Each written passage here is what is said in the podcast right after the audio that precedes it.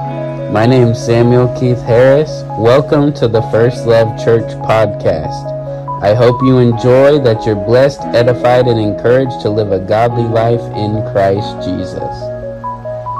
And the Bible says, without holiness, no man shall see the Lord. So, to me, what's the most important topic in the Bible? Holiness. Holiness, yeah. Because without prosperity, you can see the Lord, right? Mm-hmm. Without health, you can see the Lord. Without healing, you can see the Lord. But without holiness, no man shall see the Lord. The Bible says, Blessed are the pure in heart, for they shall what? See God. And if you don't love purity right now, you love having a tainted vision of God Yeah. Oh, yeah. which people don't understand because purity is what accesses understanding of who God is. You know, the there's an interesting verse if you want to open up your Bibles if you're watching to 2 Samuel, 2 Samuel chapter 22. Fascinating verse.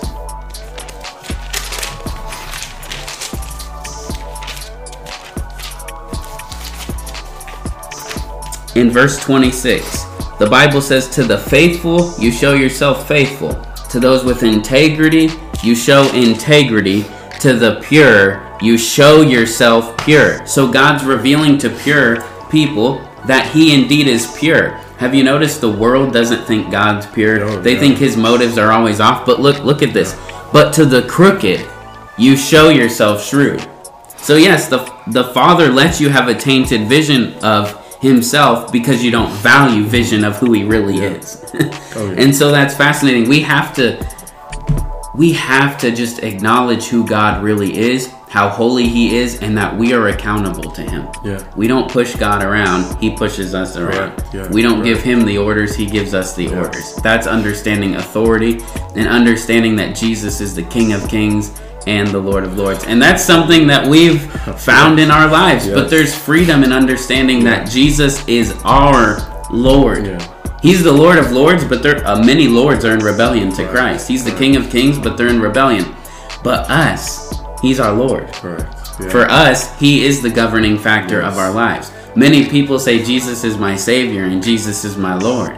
What they really mean is I'm saved from hell. Yeah. Jesus is saving me from Yeah. hell. If you're not saved from sin, you're not saved from hell. For the wages of sin is death. yeah. yeah. If you perpetually live a life of sin, you'll go to hell. But can you touch on how Jesus is Lord of your life? How it's changed how you live your daily life? Whether it be when you go to work, what you watch, Yeah. things like that. Can Yeah. you touch on the Lord? Yeah. So, uh, you know, like we'll start off with like on the day for work. You know, the first thing that I do is first of all is acknowledge him, right?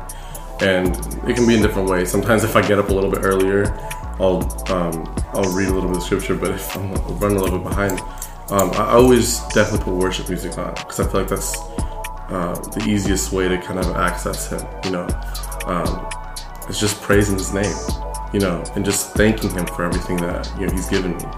Um, a job, a family, um, a place to live in.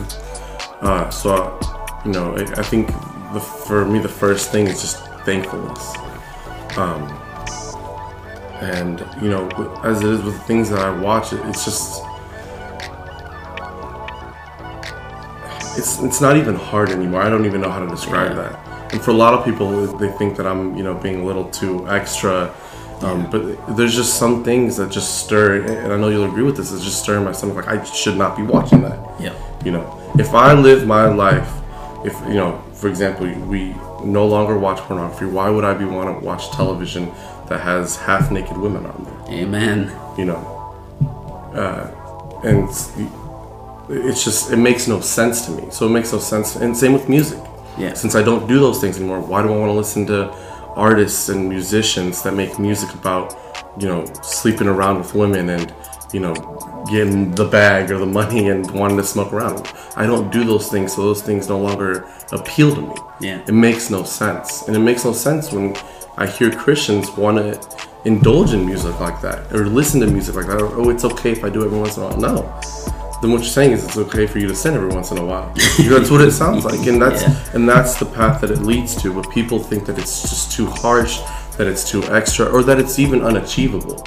Yeah. And and when I hear that, it really does make me sad because it it makes it. it, it um, I realize where what they've been taught really Yeah.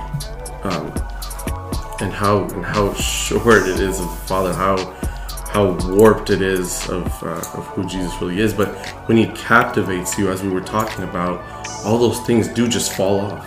Yeah. You know, I didn't. People always talk about like, oh, you know, talk about like getting on plans. Oh, I'm gonna start watching porn less or whatever. And that just fell off. Yeah. I don't know how else to describe it as to he just burned it off. He, I was dead to that. I mean, there's a there's a reason why Jesus pushed so hard and why we have to be dead to sin. You know, when we are dead to it, it can no longer affect us.